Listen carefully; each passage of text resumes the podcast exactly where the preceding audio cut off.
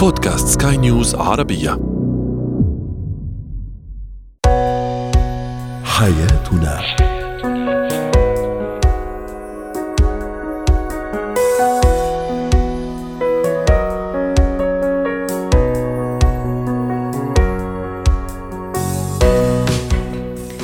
سمعنا الكرام، أهلا بكم معنا إلى حياتنا، فضاؤكم اليومي الذي يعنى بشؤون الأسرة وباقي الشؤون الحياتية الأخرى، والذي يمكنكم الاستماع إليه عبر منصة skynewsarabia.com/podcast وباقي منصات سكاي نيوز العربية الأخرى. شاركونا عبر رقم الواتساب 00971 561 886223. معي أنا نال شاهب. اليوم نتحدث عن الشريك المرتبط بعائلته وبأهله ارتباطا مرضيا، أي تابع لهم بشكل مبالغ فيه. أيضا كيف أربي طفلا ذو شخصية قوية، وأخيرا مهارة إدارة الوقت، كيف أتقن هذه المهارة.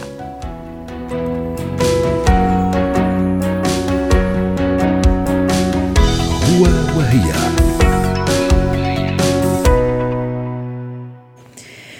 من أكبر المشاكل التي تواجه عددا كبيرا من الأزواج والزوجات، وتؤدي أحيانا للأسف إلى الانفصال والطلاق، هي تبعية أحدهما الشريك أو الزوج أو الزوجة لأهله أو لأهلها في كل الأمور. تجده أو تجدها تناقش الأهل في كل ما يخص حياتها، ويستشيرهم أو تستشيرهم في أدق تفاصيل الحياة الزوجية، ويلجؤون إليهم لحل مشاكلهم الزوجية، ويقتنعون بآرائهم يعني بشكل مسلم به. كيف أتعامل مع هذا النوع من الأزواج والزوجات؟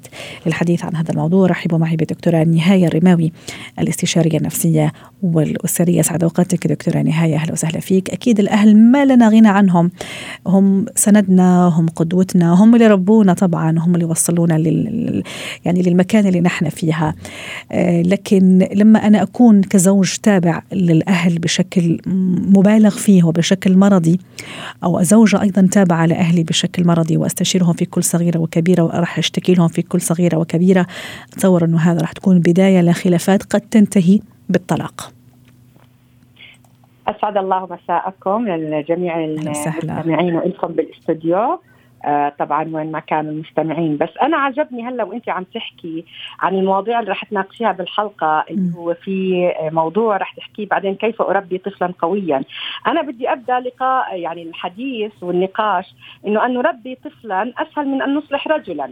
يا سلام. احيانا فانه فكره انه احنا بدنا نشتغل على ان نطلع على مشكله انه الشخص اللي بضل علاقته باهله علاقه مرضيه. احنا بنعرف انه احنا بطبيعتنا وخاصه طبيعتنا العربية احنا بنحب الأسرة وبناخد قوتنا وسندنا، وأحيانا سر الحياة ومعناها بعلاقاتنا اللي بتكون مع المحيط، فما بالك لما يكون واحد مع أهله مع أهل زوجته، فهي أساس إنها تكون علاقة صحية. هلا إن لم تكن هذه العلاقة صحية أو كانت مرضية، أي شيء مرضي يؤثر على الشخص وقد يؤثر على المحيطين.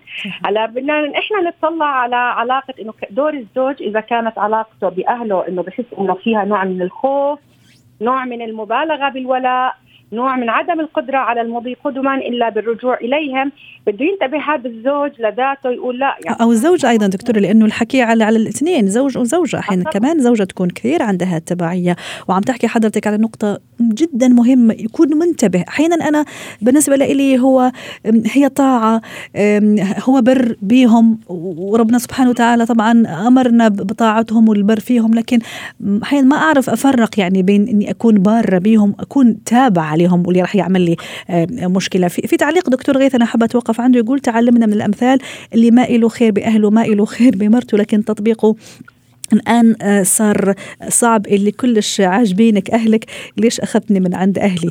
باختصار أنه ما لازم نكون كثير تابعين للأهل. دكتورة نهاية، طبعا هلا بدنا نفهم مفهوم البر. البر مش معناته التبعية، بالعكس التبعية هي شيء مرضي والبر هو شيء صحي، فإحنا ما بنقدر نيجي نلبس توب البر بالتبعية. لذلك إنه لما أكون بار بأهلي ومحب لهم لا يعني إنه أنا ما بحب زوجتي، وإذا حبيت زوجتي أو زوجي، إذا بدنا نحكي إنه على الطرفين الشريك والشريكة، لا يعني هذا إنه الطرف الثاني راح تخلي العلاقة.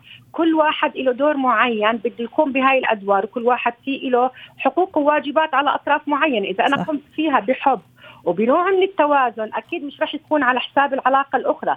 لكن أحيانا شعور اللي في عنا الشعور الابتزاز العاطفي أحيانا من الأهل للابن أو البنت إنه أنت تزوجت وبطلت تحبنا وبطلت تعمل الأشياء اللي كنت تعملها سواء لابنهم أو لبنتهم، بيخلي شعور الذنب موجود عند أحد الزوجين المستقلين. المفروض إنه لهم هلأ حياة مستقلة مرتبطة في لها جذور مع الأهل، لكن إذا ظلت هاي الجذور بدون ما يصير لها فروع أو بدون ما يصير لها تمتد بالآخر روافد أخرى اللي كل بيت بيطلع منه بيت، واللي هذه سنة الحياة في الحقيقة دكتورة. طبعا صحيح. سنة الحياة. وإحنا كأشخاص نتطلع إنه أنا هل إني بقوم بالواجب من دافع الحب، من دافع إنه عن جد البر، ولا من دافع الشعور بالذنب إنه أنا مقصر. فإذا ضليتني ومو فقط الشعور بالذنب دكتورة، لحضرتك رجعتي للبدايات أو للتربية، أحيانا هو صغير عنده هالارتباط المرضي اللي متوقع إذا ممكن ابتعد عن أمه عن والده أو هي عن أمها أو والدها يعني نهاية العالم. كمان هالارتباط شوية يعني رح مش شوية أكيد رح يكبر معه رح يعمل له هذا الإشكالية. حكينا نظريا وكثير حلو الكلام وكثير رائع وكثير مثالي، لكن نجي نطبقه الآن على أرض الواقع ونعمل هالإسقاط. أنا زوجة متزوجة من رجل جدا تابع لأهله وجدا يستشيره في كل صغيرة وكبيرة بشكل مرضي يأثر على علاقتي فيه، أو أنا زوج أيضا مرتبط بسيدة مرة مرتبطة بأهلها وجدا مرتبطة بأهلها ويأثر عليه ويضايقني كثير الموضوع. كيف أتصرف وكيف أتعامل مع هذا النوع من الزوجات والأزواج؟ أول إشي بدي أنوه لوجود مشكلة. عندك يعني تحكي إنه أنا أعاني من مشكلة معك، إنه إحنا الولاء التام والطاعة التامة، وإنه إحنا زي حجار الشطرنج مثلا عند الأهل سواء كانت للبنت أو للشاب اللي بيكونوا متزوجين. أول شيء لما تيجي تسرع عن مشكلة معناته إحنا في عنا مشكلة عم بتأثر على علاقتنا، عم تعمل عنا توتر، عم تعمل عنا صراع. مجرد ما نحط إيدنا على المشكلة معناته بنصير ندور على الحلول.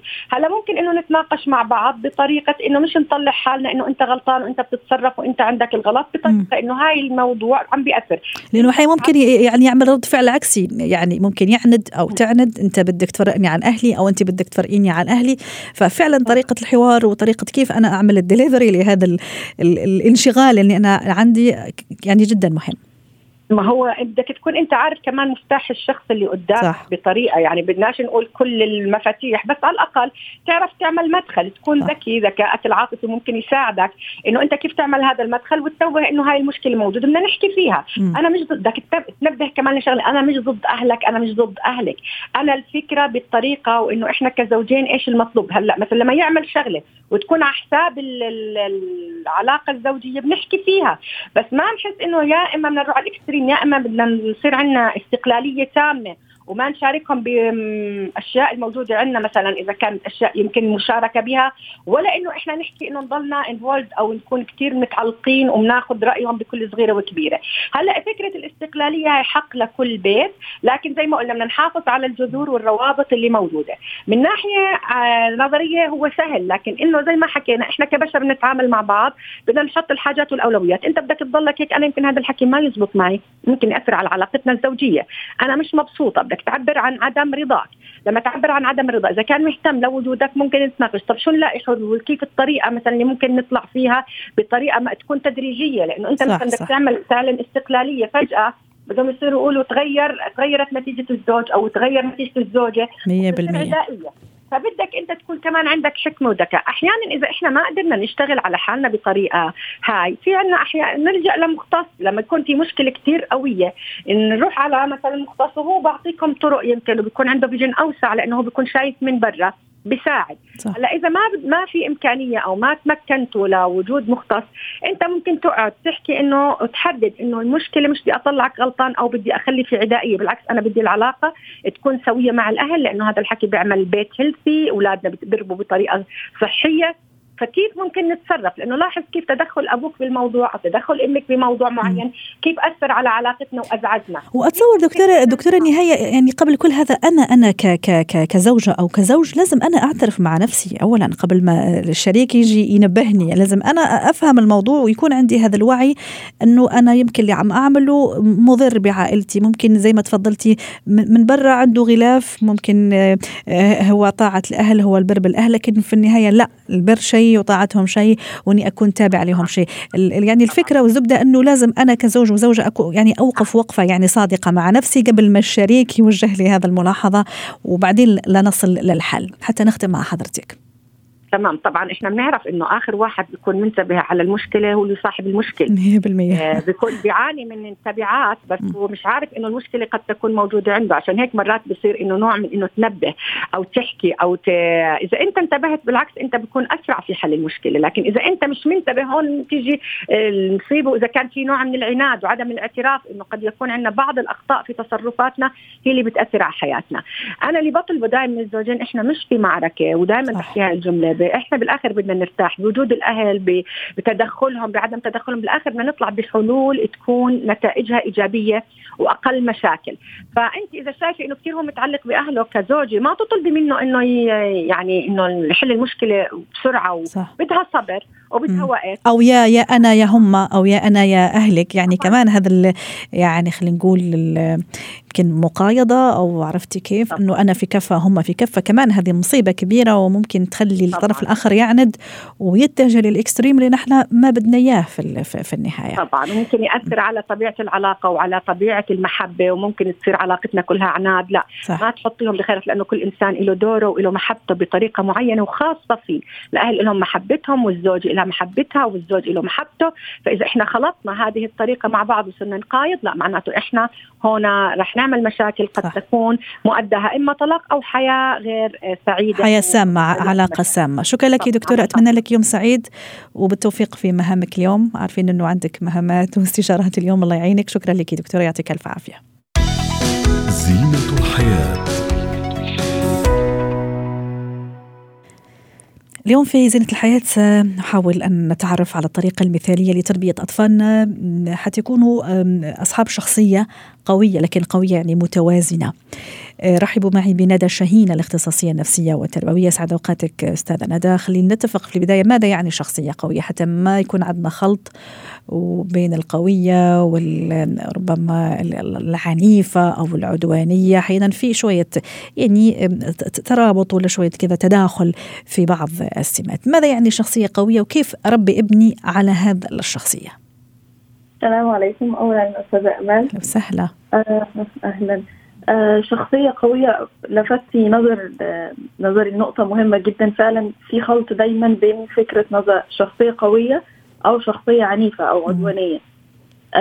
الشخصية القوية هي أن حد يكون يعني الطفل يكون قادر أن يأخذ قرار، قادر أن هو أديله مهمة أو شيء معين يعمله بثقة بالنفس، يقدم عليها بدون ان هو يقعد يفكر في الحاجه دي اثرها ايه، او ممكن ان ده يخوفني، ده يخليني مش قادر اخد الخطوه دي، او اكون مقبل على ان انا اجرب اشياء جديده، او لما اديله مهمه معينه او شيء معين يكون قادر على انجازه ويكون ملم بالامر كله. فقوه الشخصيه او الثقه بالنفس عند الطفل دي لبنة أساس أو شيء مهم أوي إن يكون الطفل عنده النقطة دي، أو إن إحنا كأهل دورنا طبعًا إن إحنا ننميها عندهم. أو لو أخدنا بالنا إن الطفل ضعيف الشخصية شوية، لأ مهم إننا النقطة دي. عم تذكري نقطة كتير مهمة أستاذة ندى، أخدنا بالنا. أحيانا ابني مثلا عمره 2 3 سنوات 4 أقول لسه بدري، يعني شو رح يعرفوا شو مدري يعني شو يعني شخصية قوية. لكن لا، يعني السنوات الأولى هي اللبنة الأساسية والضرورية والقاعدة والتربة يعني اللي لازم نغرس فيها هذا الصفات. فمتى يعني بشكل تقريبي خلي أقول لازم أنا أحرص وأخد بالي إذا عنده مثلا هالصفات القيادية، هالصفات اللي تأهله أو اللي تخليه شوية أقدر أنا أشكله أخليه شخصية قوية، أو العكس وأنتبه. لأنك ذكرتي نقطة كثير مهمة، أخد بالي. أيوة صح. هو في بعض الصفات معينة لو أنا أخدت بالي إن ابني عنده الصفات دي أعرف إنه لأ ده خط أحمر ولازم أخد بالي إنه كده ابني ضعيف شخصية أو ما عندوش ثقة في نفسه. اللي هي استاذة يا ريت تضوينا عليها. زي مثلا هو يتجنب ان هو يعمل اي مهمه جديده، يعني مثلا يكون في شيء جديد او لعبه جديده، مكان جديد، تدريب جديد في النادي، شيء جديد ان هو يروح يقبل عليه، تلاقيه لا خايف مش عايز يبدا، عايز مثلا حد من اخواته يكون معاه، عايز حد يكون هو عارفه يكون معاه عشان يروح يعمل الحاجه دي، مش عايز يروح يقبل عليها لوحده. تلاقيه بيعلق على نفسه بطريقه سلبيه، يعني يقول لك مثلا انا مش هعرف اعمل ده، انا دايما بغلط، انا دايما بعمل الغلط ده، يعني دايما تلاقيه بيعلق على نفسه بشكل مش كويس، تلاقيه بيكذب او بيبرر كتير عن نفسه اي حاجه هو عملها. يعني لما يغلط اي غلطه تلاقيه يقعد يبرر كتير او يكذب، بيكون عنده خوف من ان هو يتقبل او ان انت تلقي عليه اللوم على حاجه غلطه هو عملها. صح. طبعا درجاته الدراسيه بتلاقيها اقل من الطبيعي حتى لو هو مذاكر كويس وطفل شاطر وكل حاجه، يعني ملاحظه ان هو في البيت بيفهم لما بتذاكري له او تكملي معاه، بس درجاته في المدرسه تلاقيها قليله لان هو مش واثق من اجابته لما بيكون في امتحان او حاجه. تلاقيه اما بيساعدك في البيت قوي او تلاقيه مش عايز يساعد خالص، يعني عايز يكون شخص سلبي خالص، او تلاقيه عايز يساعد بزياده ومقبل قوي بزياده عن الطبيعي. يعني من الطبيعي ان احنا لما نقول لاولادنا اعمل معايا كذا او بتاع تلاقيه مكسل شويه، تلاقيه يجي يعمل الحاجه ويعمل، لا تلاقيه هو عايز لما تطلب منه اي طلب يبقى بينط كده على الحاجه لانه عايز يرضيكي باي شكل من الاشكال، لانه مش لاقي الرضا ده عند الناس كتير. هتلاقيه مثلا عنده مود سوينجز كتيره، يعني تلاقيه بيتغير مزاجه كده شويه، تقلبات مزاجيه، ايوه يعيط جامد او يضحك قوي، يبقى مش على وتيره كده واحده او على حسب الموقف. لا رائع النقاط اللي عم تذكريها استاذه ندى، وحابين ايضا نستفاد منك اليوم وموجودك معنا. في المقابل ايش هي الصفات اللي لازم اعززها فيه اذا شفتها عنده واغرسها ايضا فيه، واكون انا ايضا قدوه لي، لانه انا عم شكل شخصيه يعني من هون للسنوات المقبله. واكيد يعني الطفل دائما احنا نقولوها من هالمنبر، مختصين وخبراء في التربية وفي علم نفس الطفل والمراهق، أنه الطفل يتعلم بالقدوة من الآخر، يعني لا بالموعظة ولا بالعظات ولا بالكلام ولا بالنهي ولا بالأمر، بالقدوة من الآخر. أيوة، أنا مهم جدا أن أنا مع ابني أبقى طريقتي أو تعاملي معاه هو ده اللي هيحدد أسلوبه وتعامله معايا ومع اللي حواليا كلهم، فإن أنا حاول على قد ما أقدر ما أجي أتعامل معاه ما انتقدهوش. يعني لو هو خد خطوة معينة أو عمل شيء معين من المهم ان انا ما انتقدش، او ممكن لو انا عايزه اغير وجهه نظره عن الامر ده اقول له ايوه انا عايزه افهم ايه وجهه نظرك في الموضوع ده، بس انا شايفه ان الموضوع ده مش صح لان ليه عواقب 1 من 3، يعني ما صدقوش فجاه.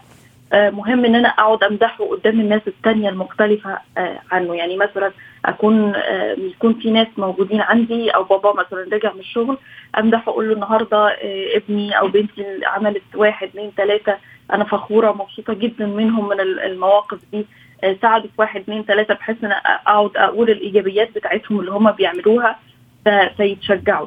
مهم ان انا وانا بكلمه اقول له لو سمحت ممكن اعمل كذا، اخد رايه في امور، مش اديله امر انت لازم تعمل الحاجه دي دلوقتي او قوم اعمل كذا، لا اخد رايه واشوف لو هو مش عايز ليه، اساعده ان هو ياخد قرارات بنفسه ولو في ابسط الامور زي ان هو يختار لبس لنفسه. برضو من النقط المهمه اللي تعزز عنده قوه الشخصيه جدا ان انا اخد رايه في حاجات تخصني انا. صح. يعني اقول له ايه رايك النهارده مثلا لو هو صغير قوي اقول له البس ده ولا البس ده، ايه رايك لو هو اكبر شويه، اساله في حاجات ليها علاقه بالبيت، اساله في حاجات حتى ليها علاقه بالشوبينج او ان انا بروح بشتري حاجات، ايه رايك نشتري ده ولا لا، يعني اشراكه في كل شيء. واهم شيء ايضا يبقى الحوار استاذ ندى اهم طريق حتى نوصل يعني اطفالنا ونفسياتهم وشو اللي عم يفكروا فيه، حتى ايضا يسهل لنا طريق نبني هذا الجسر حتى نوصل لهم، وبالتالي نكون منهم شخصيات تكون ناجحه ومتوازنه في مجتمعاتهم وفي اسرنا. شكرا لك استاذ ندى شاهين، نورتينا اليوم بهذه المشاركه، يعطيك الف عافيه. مهارات الحياه. اليوم سنتحدث عن إدارة الوقت، ماذا يعني أولا الوقت وماذا يعني أيضا إدارة الوقت، كيف ندير وقتنا. استمعنا في ونسمع في أحيان كثيرة مقولات حكم عن أهمية الوقت وأهمية إدارة الوقت. دعونا نتعرف على هذا الموضوع مع مدرب الحياة الأستاذ محمد الطيب. أستاذ محمد يسعد أوقاتك، كل عام وأنت بخير، أتمنى لك عام سعيد. كيف العام معك أو كيف بدايات العام معك؟ أهلا وسهلا أستاذ أمال. الحمد لله بخير وعافية، والله بداية قوية وبداية جديدة، وإن شاء الله يكون عام خير علينا كلنا. شو شعارك هل في هالسنة؟ This is my year. يا رب إن شاء الله يجيب لك كل الخير لك وكل المستمعين. سيد محمد، نسمع كثير على مفهوم الوقت أو إدارة الوقت، وأشرت قبل شوي قبل ما تحضر على الهواء حضرتك أنه نسمع كثير حكى مثلا الوقت كالسيف إن لم تقطعه قطعك. الوقت يعني مال، يعني فلوس، يعني صحة، يعني صفقات ممكن تروح علينا، يعني صفقات ممكن نربحها. ماذا يعني إدارة وقت؟ فينا ندير وقت، وما الذي يعني هذا المصطلح؟ حلو جدا، سؤال مهم كالعادة. خليني أتكلم في موضوع الوقت. حضرتك قلتي الوقت يعني مال، الوقت كالسيف، الوقت يعني كل المسميات اللي احنا بنقولها. أولا من مدرسة إن الوقت هو feeling، هو إحساس. ولذلك احنا في ساعات بنمر بأوقات بنحس إنها طويلة جدا، وبأوقات نحس إنها قصيرة بغض النظر هي مدتها قد إيه. فأنا من مدرسة إن التايم is feeling. أما بالنسبة لموضوع إدارة الوقت أو مصطلح إدارة الوقت، أنا شخصيا مش مع المصطلح ده، لأن لو جيت سألتيني إيه الفرق بين 2021 و2022 أقول لك مفيش فرق أبدا. ليه؟ لأن اليوم هيبقى 24 ساعة، الساعة هتبقى 60 دقيقة، الدقيقة هتبقى 60 ثانية، وهيبقى 12 شهر. وهو اللي هيفرق قد إيه؟ اللهم إذا كان سنة كبيسة ولا لا. مثلا بالضبط كده، يعني هو ده الفرق بالضبط. لكن غير كده هيها نفس السنة اللي هيفرق إدارتنا لنفسنا إحنا وإزاي بندير نفسنا مع الوقت. رائع. يعني ال24 ساعة مش هيتغيروا، وال24 ساعة مش هنقدر نديرهم، احنا هنقدر ندير تركيزنا في ال24 ساعة. أيوة. طيب، مدام وصلنا لبيت القصيد، كيف أدير تركيزي وأجعل من تركيزي مثلا أقوى وأحسن يمكن من الأعوام اللي فاتت، أو من يعني من أداء سبق يعني؟ صحيح. أول حد أو أكتر حد احنا سمعنا منه موضوع إدارة التركيز أو إدارة الوقت زي ما بيقولوا رجال أعمال. بالظبط. أولهم كان بدأ ستيفن كوفي في حاجة و80 في سنة 1980. فلما جاء اتكلم في العادة الثالثة من العادات السبعة للأشخاص الأكثر فاعلية. قال العادة الثالثة اسمها يعني ضع الأولويات أو put first things first. فاتكلم على موضوع المهم والعاجل.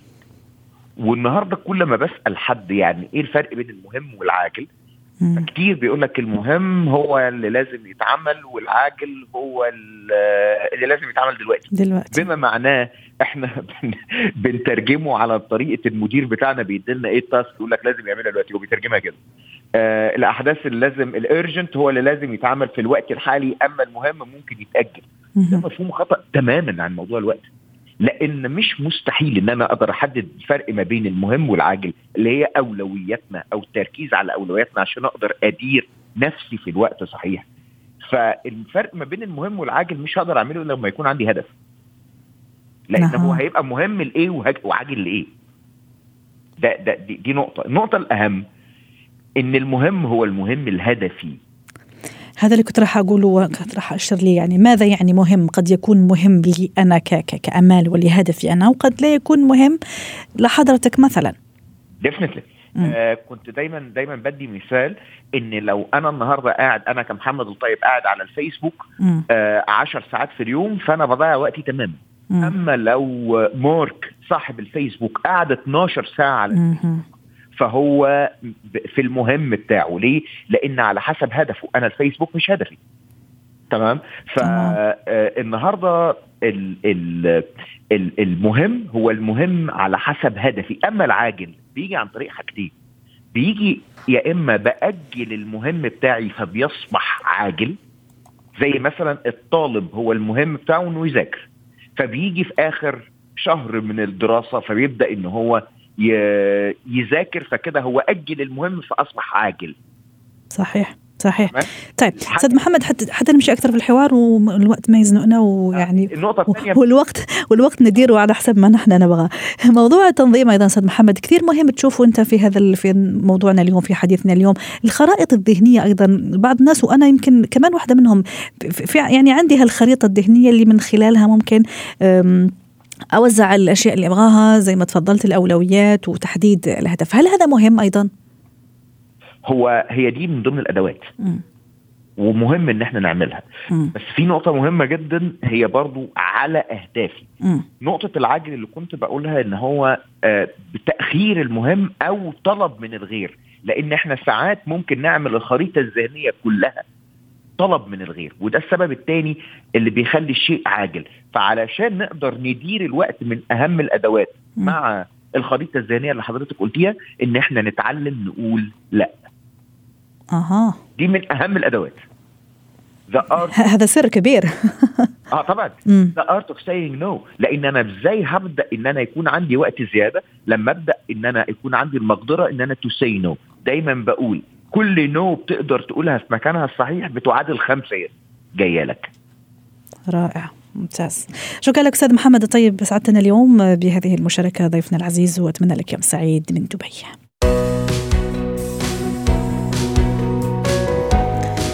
ختام حلقة اليوم من حياتنا، شكرا لكم وإلى اللقاء.